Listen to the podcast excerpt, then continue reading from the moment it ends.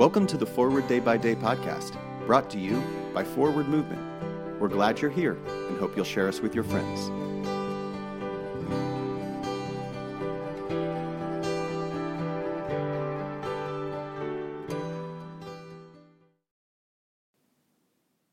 Today is Tuesday, November 15th, 2022. Today, the church commemorates the feast of Herman of Alaska. Today's reading is from James chapter 3, verses 1 through 2. Not many of you should become teachers, my brothers and sisters, for you know that we who teach will be judged with greater strictness. For all of us make many mistakes. Anyone who makes no mistakes in speaking is perfect, able to keep the whole body in check with a bridle. A close friend recently described the turmoil taking place at the school where he taught. The school was religious, with a very established theology and worldview. It seemed a mutual friend and educator had been accused by a parent of so challenging his son's faith that the son eventually left their church. Knowing the accused as I do, I found the parent's charges to be grossly simplistic and unjustified but it did bring to mind the gravity of today's passage.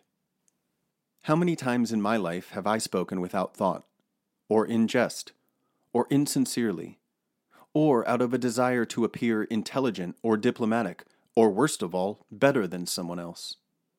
I don't really want to know. The reality would prove difficult to accept. Lord have mercy. Christ have mercy. Pray for the Diocese of Nicaragua. And today's moving forward. When has your speech betrayed your faith? Make amends as needed. I'm Jason Merritt, and it is my pleasure to read this month's Forward Day by Day Meditations written by Todd Haig. A prayer for times of conflict. Let us pray. O God, you have bound us together in a common life. Help us in the midst of our struggles for justice and truth to confront one another without hatred or bitterness, and to work together with mutual forbearance and respect.